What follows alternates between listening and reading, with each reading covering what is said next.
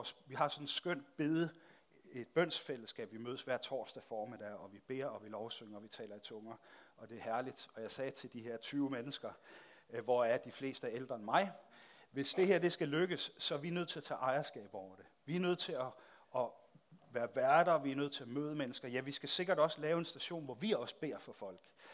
Og det gik de med til, det var de friske på. En af dem, Vibeke, som er tæt på 90, hun hævde mig til side bagefter og sagde, jeg ved bare ikke, jeg vil gerne, men jeg er usikker på, hvad sådan en gammel mumie som mig kan, kan, kan gøre og sige til mennesker. Og siger, jeg tror, vi skal lade det komme an på en prøve.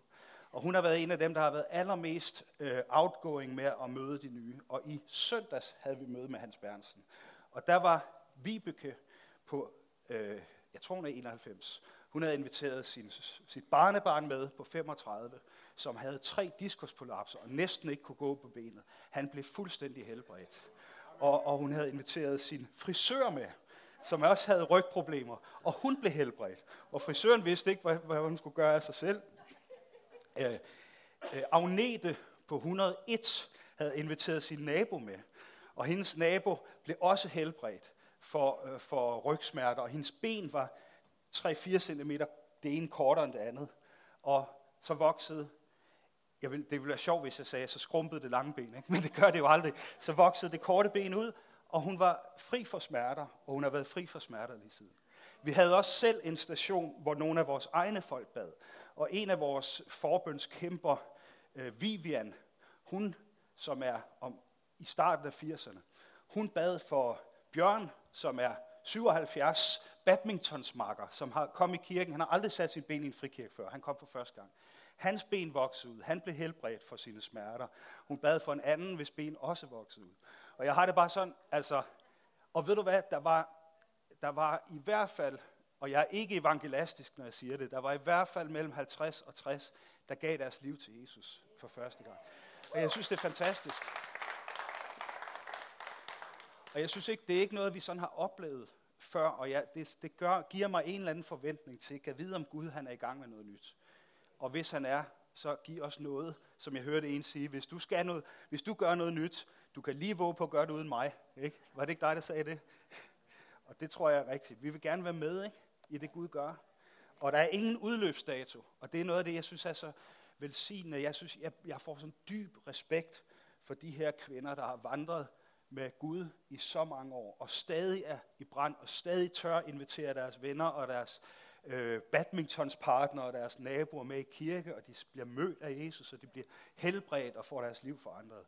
Og vi begynder nu, altså før vi får velkomstkort ind, som jeg, jeg opmuntrer folk til at skrive velkomstkort, hvis de ønsker fortsat kontakt med kirken. Og vi har jo så i jævnligt fået sådan noget, jeg vil gerne have infomail, jeg vil gerne øh, måske snakke med en præst, hvis det går højt. Ikke? Nu får vi, nu, sidste gang fik jeg to sædler, hvor der står, jeg vil gerne døbes. Jeg vil gerne høre mere om, hvordan jeg kan komme til at tjene i kirken. altså, det er som om folk går bare all in. Nogen gør. Og det synes jeg er fantastisk. Det er så opmuntrende. Det havde jeg bare lyst til at dele med jer. Jeg er selv så opmuntret over det. Mm. Ja. Vi klapper af Gud. Han er god. Øhm, jeg, jeg vil gerne tale om det her med at være tæt på far, tæt på vores himmelske far. Og det er jo altid farligt at sige det, som jeg kommer til at sige nu, fordi at det kunne man jo dybest set se om rigtig mange emner. Men helt ærligt, så synes jeg, at det her emne med Gud som vores far, det er måske det, et af de to-tre, hvis ikke det vigtigste emne, som Bibelen har til os. Det er et af de aller, aller vigtigste budskaber, som jeg tror, vi har brug for at forstå, som Gud forsøger at kommunikere til os. Jeg tror, at øh, sandheden om, hvad vores relation til Gud virkelig er, det kan faktisk omforme hele vores grundlæggende identitet, vores, vores selvbillede og samtidig også vores verdensbillede.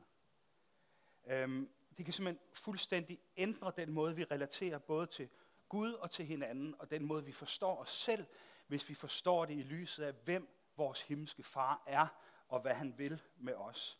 Og det kan godt være, at du sidder nu og tænker, jeg er kommet i kirken i mange år, jeg har hørt det der med, at Gud er vores far rigtig mange gange, der er nok ikke så meget nyt i det, men så prøv at være åben for, at Helligånden måske i dag alligevel kan give dig en dybere åbenbaring af, hvad det vil sige, at himlens og jordens skaber, den almægtige Gud, kalder dig sit barn.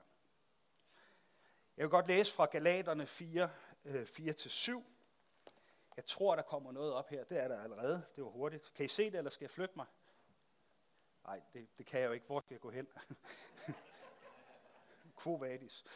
Øh, men da den tid kom, som Gud forud havde fastsat, sendte han sin søn her til jorden, født af en kvinde.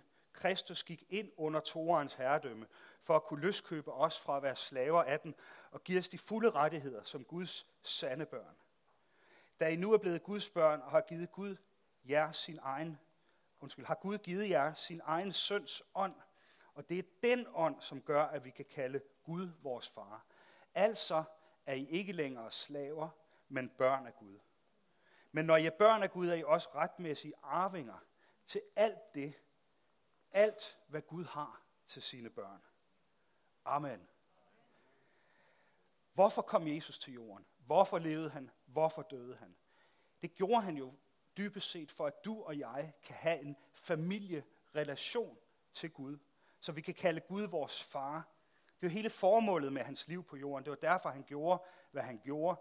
Så det faktum, at Gud er vores far, er ikke bare sådan en hyggelig børnefortælling, vi har i, kir- i børnekirken. Det er simpelthen det, der forandrer alt i vores liv og vores relation til Gud. Min egen mor mistede sin far som 9-årig. Han døde af kræft. Hun var efternøler, så hendes, hendes søskende var noget ældre end hende og var flyttet hjemmefra. Hendes mor var svært underdrejet af sorg og kæmpede. Hun havde været til, som ene forsørger. Hun havde været hjemmegående hele sit liv, og den sociale ydelse dengang var meget begrænset. Så min mor var meget efterladt til sig selv, overladt til sig selv i det her. Og hun fortæller, at hun sad som 9-årig til søndagsskole i Baptistkirken i Rønne, hvor hendes mor sendte hende hen, fordi sad hun der det mindst et par timers fred der søndag formiddag. Der sad hun og hørte lige så tydeligt, som om det var en hørbar stemme. Gud sagde til hende, Anne-Marie, det hedder min mor, må jeg være din far nu? Og hun sagde ja, og det var ligesom det, det var forandringen for hende. Hun var mønsterbryder på den underlige omvendte måde. Hun kom hjem som teenager, og hendes mor sagde, Anne-Marie, du er en lovlig en. Kan I godt forstå på? Du, øh, du går i kirke, og du synger, øh, du skal da ud og danse og feste og røge og mor dig, ligesom de andre. Og så sagde min mor, nej, det skal du ikke bestemme. Jeg går i kirke. Så min mors ungdomsoprør, det var at gå i kirke. og derfor så er det altid, i vores familie har det her med, at Gud er Guds faderforhold til os, det har altid betydet noget helt særligt. Fordi Gud var den, der trådte ind i min mors liv som en niårig pige, og blev hendes far, fordi hendes jordiske far, som hun elskede over alt i verden, døde af kraft. Og jeg tror måske, jeg kan prøve at hjælpe det her faderforhold for os på vej i dag ved at dele fem forskellige perspektiver af, hvad det vil sige at være barn af Gud. Altså fem forskellige perspektiver i vores forhold til far. Det første, det er, at det handler om relation. Nogle gange siger vi, at alle mennesker er Guds børn. Det ved jeg ikke, om I har hørt. Vi siger, at alle mennesker er jo Guds børn. Og svaret er jo ja og nej. Altså, i hvert fald hvis man ser på Bibelen, hvad den siger. Det handler nemlig om, hvordan vi definerer begrebet far. Hvis vi ser på Wikipedia for eksempel, det er jo vores dags leksikon. Ikke? Da jeg var lille og stillede mine forældre spørgsmål, de ikke kunne svare, sagde lad os kigge i leksikonet. I dag så slår man op på Wikipedia. Og der står sådan her, far eller fader er betegnelsen for et handkønsvæsen, der har fået afkom. Det er jo rigtigt nok. Det kan man jo ikke benægte. Men det bliver også brugt om mænd, der udfylder en faderrolle for andre. Og det er ikke for, altså jeg vil lige fra starten at sige, det her, her kunne lige så godt være moderrolle eller forældrerolle. Når jeg siger far, så er det ikke for at, at øh, miskreditere møderne. Det er bare fordi, det er det sprogbrug, Bibelen bruger. Så bare lige så vi har det på plads. Øh, der er med andre ord to aspekter i det at være far. Den ene er biologisk selvfølgelig. selvfølgelig. Din far er en biologisk årsag til, at du eksisterer, fordi han leverede den sædcelle, der i mødet med et æg fra din mor bragte dig ind i eksistens i den her verden. Det er jo svært at benægte. Det er definitionen på en far. Den biologiske. Men far er også en rolle, en særlig relation mellem mennesker. Jeg ved ikke, hvor mange af jer har hørt den her sætning i en film, læst den i en bog, eller måske har endda selv sagt den i en konfliktfyldt relation til jeres egne forældre. Du var aldrig en far for mig. Du var der jo aldrig. Du var ikke rigtig far for mig. Har I nogensinde hørt det? Det er jo ikke en, en afvisning af den biologiske relation, men det handler om, jamen det kan godt være, at jeg biologisk kommer fra dig, men du har aldrig rigtig været der for mig. Du har ikke været en far for mig. Så selvom vi alle kan blive enige om, at den første biologiske definition er forudsætningen, så den anden øh, definition, det er jo i virkeligheden den, der fortæller noget om, hvad en far eller en mor for den sags skyld er. Så det handler mere om en relation, end det handler om biologi. Og i Bibelen er det faktisk på samme måde. Der er et par steder i Bibelen, der omtaler Guds faderrolle sådan i mere generelle termer. For eksempel, når Paulus i Apostlenes Gerninger 17 sidder på Areopagos og taler med altenerne om deres generelle slægtskab til den ukendte Gud, der har skabt dem. Så man kan godt sige på den ene side, at eftersom alle mennesker er skabt af Gud, er vi alle hans børn.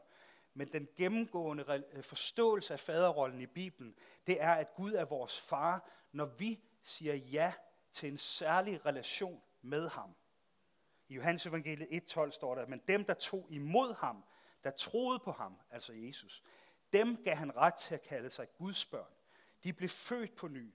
Det er ikke en fysisk eller menneskelig fødsel, det er en guddommelig fødsel. De blev født på ny. En guddommelig fødsel. Så Gud bliver din far, når du og jeg siger ja, tak, til en særlig relation med ham gennem troen på Jesus Kristus. Det er den første aspekt. Det næste, det er at være tæt på far. Det handler også om noget. Øh, hvad er noget egentlig, og hvorfor er noget så vigtigt? Vi læste før, at Kristus gik ind under Torens herredømme for at kunne løskøbe os fra at være slaver af den og give os de fulde rettigheder som Guds sande børn. Hvis du og jeg arbejder for en virksomhed, og vi har en god øh, formel relation til vores chef, så øh, fortsætter den, så længe vi gør vores arbejde, så længe vi ikke snyder med pengene eller opfører os dårligt, så kan vi have en god relation til vores chef. Men, så længe vi, men hvis vi begynder at snyde, hvis vi bliver væk fra arbejde for meget, hvis vi ikke laver vores arbejde, så ophører relationen. Ikke? Fordi hvad sker der så? Så får du fyresedlen. Så kan du ikke bruges mere. Så relationen er baseret på det, du kan levere. Men i et sundt forældreskab, hvor barnet begynder at skære ud, hvor barnet gør det samme, kommer på afveje, begynder at, at øh, opføre sig destruktivt over for sig selv og over for jer. Hvad sker der så? Jamen der sker det modsatte i en sund forældrerelation. Der bliver relationen kun stærkere. Der involverer forældrene sig endnu mere i deres børn. Der rykker man tættere på. Fordi det værste, der kan ske for en forælder, det er, at man ser sit barn komme på afveje og ødelægge sit liv. Man er simpelthen nødt til at blande sig.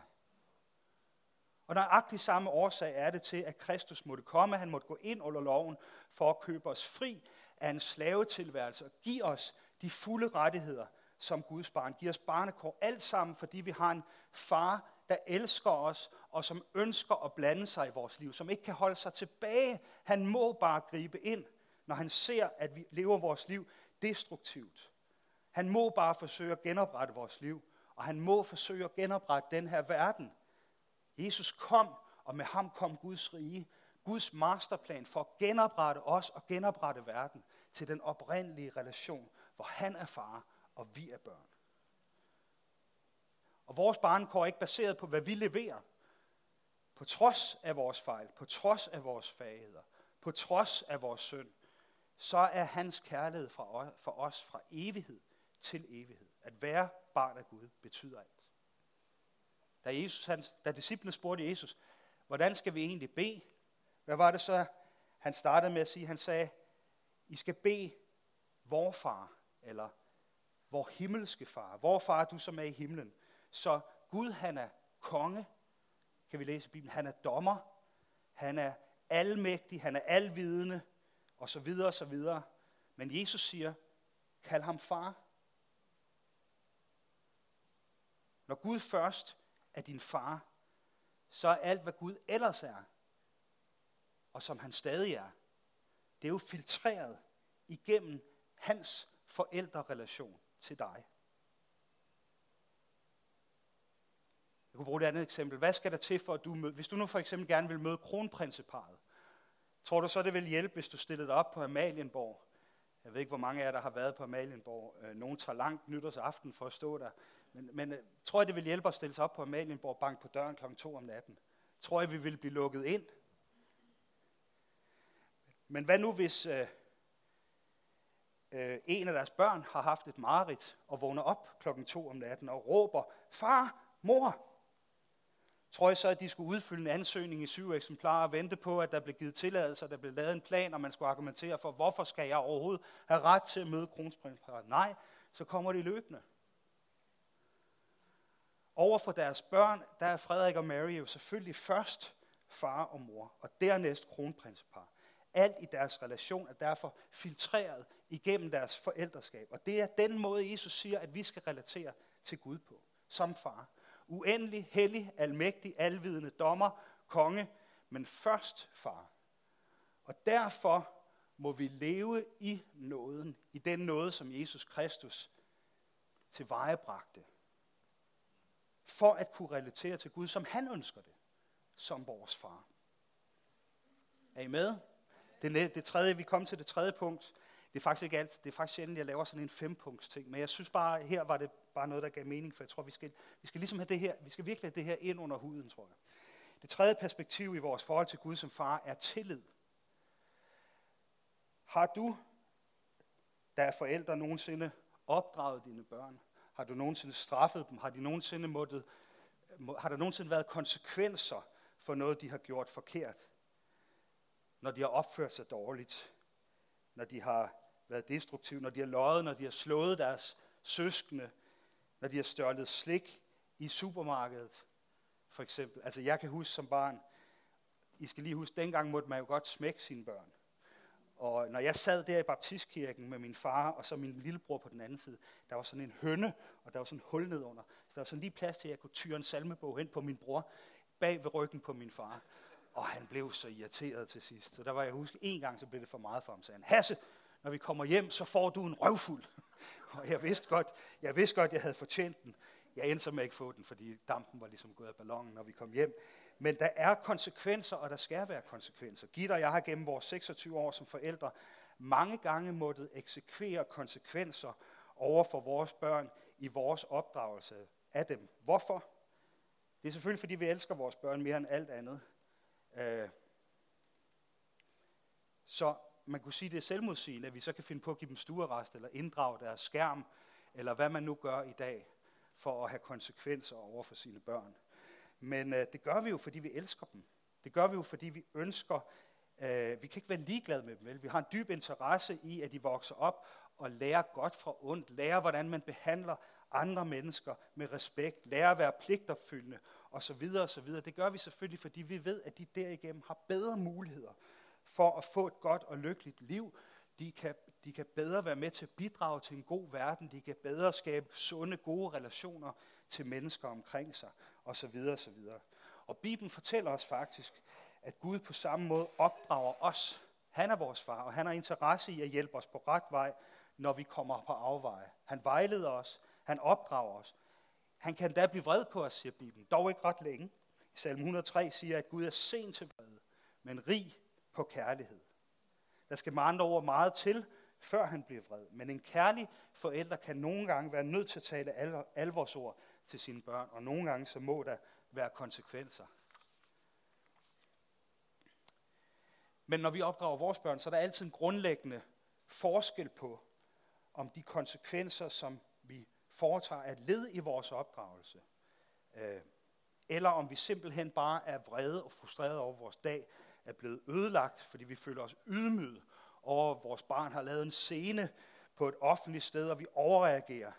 Og det gør, fordi der er forskel. Der er forskel på, at vi opdrager, og så er der at vi på den anden side overreagerer, fordi vi er vrede og frustrerede, og bare, åh, du har ødelagt min dag, nu skal jeg ødelægge din dag.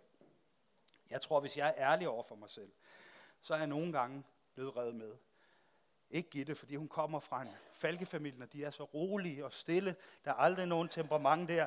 Men, men for mig er det selvfølgelig helt anderledes. Vi, jo, vi kan godt blive gale i skralden. Og nogle gange tænker man bagefter, jeg er simpelthen nødt til at gå ind og sige undskyld, fordi det var ikke i orden. Jeg overreagerede. Det kan godt være, at du opførte dig dårligt, men jeg overreagerede, og det gjorde jeg ikke af kærlighed til dig. Det gjorde jeg, fordi jeg ville, give, jeg ville hævne mig på en eller anden måde. Ikke? Øh, Og hvad er det så, jeg forsøger at sige med det? Det er jo, at hvis Gud er den far, der opdrager og vejleder os, så er det en bibels sandhed. Men han er aldrig den, der straffer og hævner sig på os. Uanset hvad vi har gjort og sagt, så er hans motiv aldrig straf og hævn. Det er opdragelse. Han ønsker os det bedste. Og jeg tror, hvis vores relation, og her kommer den tillid tilbage, hvis vores relation til, til far ikke bygger på en grundlæggende tillid på, at vi ikke længere er slaver, at vi ikke længere er underloven, at han elsker os og aldrig vil straffe eller hævne sig, så bliver vi forvirret, når han opdrager os. Vi kan ikke forstå, hvordan alting kan samvirke til gode for dem, der elsker ham. Vi vil aldrig kunne sige tak under alle forhold, som Paulus siger, vi, vi skal. Vi vil aldrig være villige til at gå igennem de svære perioder, som kan føre os tættere på ham, styrke vores tro, fastholde håbet. En relation, som er bygget på dyb tillid til, at hans godhed og kærlighed for andre os. Det er grundlæggende den måde, vi går igennem livet på, hvis det skal være sundt i vores relation til vores himmelske far. Det baseres på tillid. Mine børn, de siger jo, altså I har sikkert oplevet det, ellers har I selv gjort det. Mange gange så har de sagt, far, må vi få en is? Må vi få en kage? Et eller andet. Ikke? Og så kan det godt være, at jeg siger nej. Vi siger nej, vi skal have aftensmad om en halv time. Jeg vil ikke have, at I ødelægger jeres appetit. Øhm, og nogle gange forklarer, forklarer jeg det ikke, vel? Så siger jeg bare, nej, ikke nu. Og jeg synes, tror nogle gange i vores relation til Gud, så bliver det sådan lidt, far, må vi få det? Nej, ikke nu. Nå, okay. Jeg må altså aldrig, tænk hvis mine børn havde gået, gået ind til, øh, på deres værelse og sagt, nå, jeg må åbenbart aldrig mere få en is. Min far er altså nu blevet en far, der ikke vil give mig is. Det gør de jo ikke, vel? De tænker bare, nå, okay, så går der to timer, så spørger de igen. Ikke? Og jeg tror nogle gange, vi er nødt til at have den her tillidsfulde, naive tilgang til vores himmelske far. Ikke? Far, må jeg få en is? Nej. Nå okay, må jeg så få en is nu? Ikke? Jeg tror, nogle gange skal vi gøre det mindre kompliceret, end vi har en tendens til. Vi bygger alle mulige teologier op. Lad os bare være naive og tillidsfulde i vores relation til vores himmelske far. Det er det, han ønsker. For det fjerde, så har vi brug for intimitet, når vi kommer tæt på vores far. Det er det fjerde perspektiv.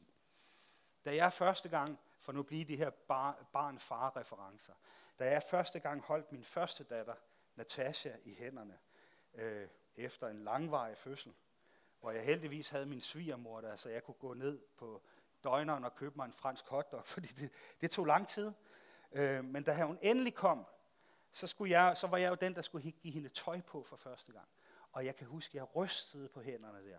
Jeg har aldrig haft sådan en lille nyfødt i mine hænder før, og de, havde, de, kender, de har sådan nogle små fingre, der stikker i alle mulige retninger. Jeg var så bange for at komme til at brække en finger eller en arm i min proces, fordi jeg er ikke så vant til de der øh, finmotoriske ting. Vel, jeg var bedre til at slå en hammer i eller et eller andet. Så jeg var så bange for, at jeg kom til at gøre hende fortræd. Der var den her nærvær, og der var nogle følelser, som jeg aldrig før havde oplevet.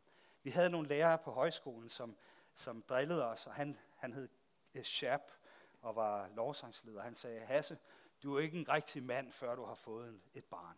Jeg tænkte, hvad er det for en arrogant holdning? Men jeg må indrømme, da jeg stod der med Natasha i mine hænder, så kom der nogle følelser frem, som jeg aldrig havde oplevet før. Jeg mærkede i mig selv, det her menneske er jeg villig til at gå i døden for. Det her menneske er jeg villig til at ofre mit liv for, og de kan lige våge, det kan lige våge, at der er nogen, der prøver at forvolde det her menneske noget ondt. Altså hvis det var Gitte, der stod med en dødstrussel, så vil jeg måske overveje, hvem af os kan bedst hjælpe verden, hvis... Nej, det... Nej, jeg vil selvfølgelig også ofre mig. Men jeg vil sige, at den der, men, men for mine børn, der kommer det helt indefra, ikke? som en helt intuitiv ting. Jeg vil være der for mine børn. Og jeg mærker ved vreden ved tanken om, at nogen kunne finde på at gøre dem fortræd. Øh, Bibelen fortæller os, at, at Gud jo på mange måder nærer de samme følelser for os, som vi mærker for vores børn. Blot stærkere, fordi Guds kærlighed er ufiltreret. Den er perfekt. Vores kærlighed er brudt og begrænset af vores egen evne til at elske, elske os selv og elske andre. Men Guds er perfekt og ufiltreret. Der står i Galaterne 4, da I nu er blevet Guds børn, har Gud givet jer sin egen søns ånd. Og det er den ånd, som gør, at vi kan kalde Gud vores far. Så det er med andre ord Helligånden, der skaber den her særlige intimitet Øh, altså, jeg havde den her intimitet med mine børn, da de var små. Ikke? Jeg kyssede mine piger på munden. Og ved du hvad, det vil jeg stadig gøre, hvis jeg fik lov til det. Jeg er godt klar over, at i dag er de voksne, og det vil være, jeg tror, Tejs ville se mærkeligt på mig, hvis jeg kyssede Natasja på munden.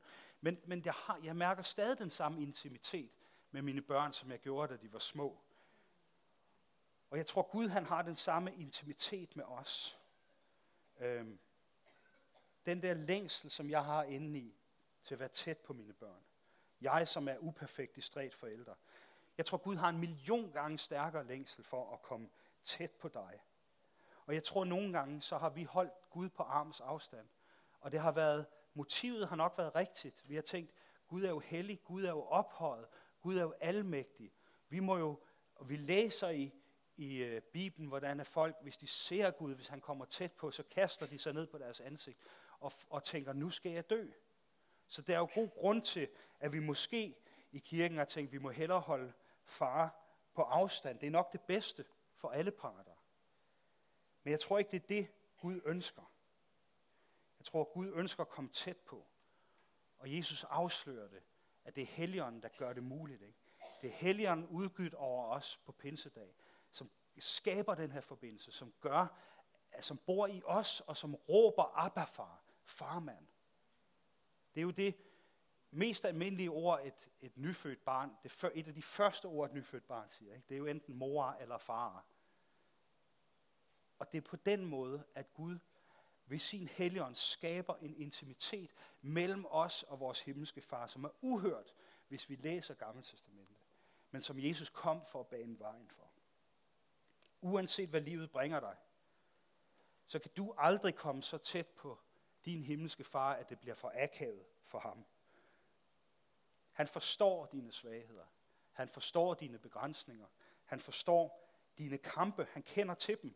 Du kan aldrig diskvalificere dig selv i dit forhold til, noget, til din himmelske far. Det, det forstår vi jo, når vi ser Lukas 15. Han vil altid komme dig løbende i møde. Det er klart, du kan afvise ham, men du kan aldrig diskvalificere dig selv for en potentiel relation med ham.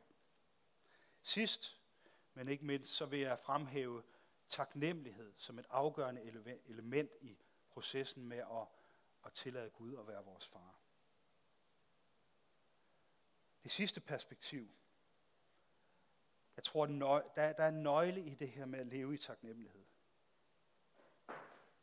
Paulus afslutter den tekst, jeg læste fra starten med, når I er børn, er I også retmæssige arvinger til alt, hvad Gud har til sine børn. Så vi har på alle måder fået mere, end vi fortjener. Vores historie ifølge galaterne er, at vi har at vi på grund af menneskehedens egen ondskab og arrogance og destruktive handlinger mod hinanden og den verden, vi var sat til at tage vare på. Og det kan vi jo læse. Vi skal ikke se ret mange nyheder, før vi kan genkende den her destruktive måde, vi som mennesker har en tendens til at omgås hinanden med krig og den måde, vi behandler vores verden på og, og dyrearter og sådan noget. Der, der er noget destruktivt over det.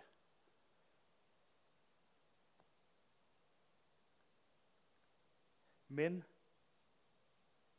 Paulus siger, vi var underlagt Toren, vi var underlagt loven, vi var slaver, vi var slaver af vores eget begær, af behov for magt, for hævn, for materielle ting osv. Men nu er alt på grund af det, Jesus gjorde, på grund af vores himmelske fars beslutning, det er vendt 180 grader rundt vi er nu under nåden. Vi er nu arvinger med barnekår hos vores himmelske far. Ikke på grund af noget som helst, vi selv har gjort, men alene på grund af fars nåde og kærlighed. Alene på grund af fars nåde og kærlighed blev det muligt. Hvad var det, der skete? Det ved vi godt. Hvad var det, der skete på korset? Den eneste gang, at Jesus ikke kaldte Gud for sin far. Det var, da han hang på korset og råbte, Min Gud, min Gud, hvorfor har du forladt mig? Hvorfor har du svigtet mig? Kunne det tænkes, at Jesus han oplevede at miste sin relation til sin far for en stund, for at vi kunne genvinde relationen til vores himmelske far og genvinde vores arveret til Guds rige? Kunne det tænkes, at Jesus for en stund blev glemt At Gud vendte ansigtet bort, mens han bar hele verdens søn. Han blev glemt, for at vi kunne blive husket for evigt. For vores navn kunne blive skrevet ind i livets bog. Og vores faderforhold indprintet i vores ånd gennem Helligånden. Kunne det tænkes, at det var det, Jesus han gjorde for os? Og det eneste, vi skal gøre, det er at sige tak og ja tak. Jeg tager imod dig. Og det vil jeg gerne, at vi bruger et øjeblik på at bede over lige om lidt. Men far, som afsluttende konklusion vil jeg bare stille spørgsmål. Hvis du spørge Gud om at være din far, på grund af det, Jesus gjorde, så vil han blive det. Og Helligånden vil bekræfte den situation. Spørgsmålet er, har du brug for at spørge ham i dag? Har du brug for at spørge ham for første gang om at være din far? Det havde Bjørn, som jeg fortalte om fra starten af. Det havde Sonja. Har du brug for at spørge ham for første gang? Vil du være min far?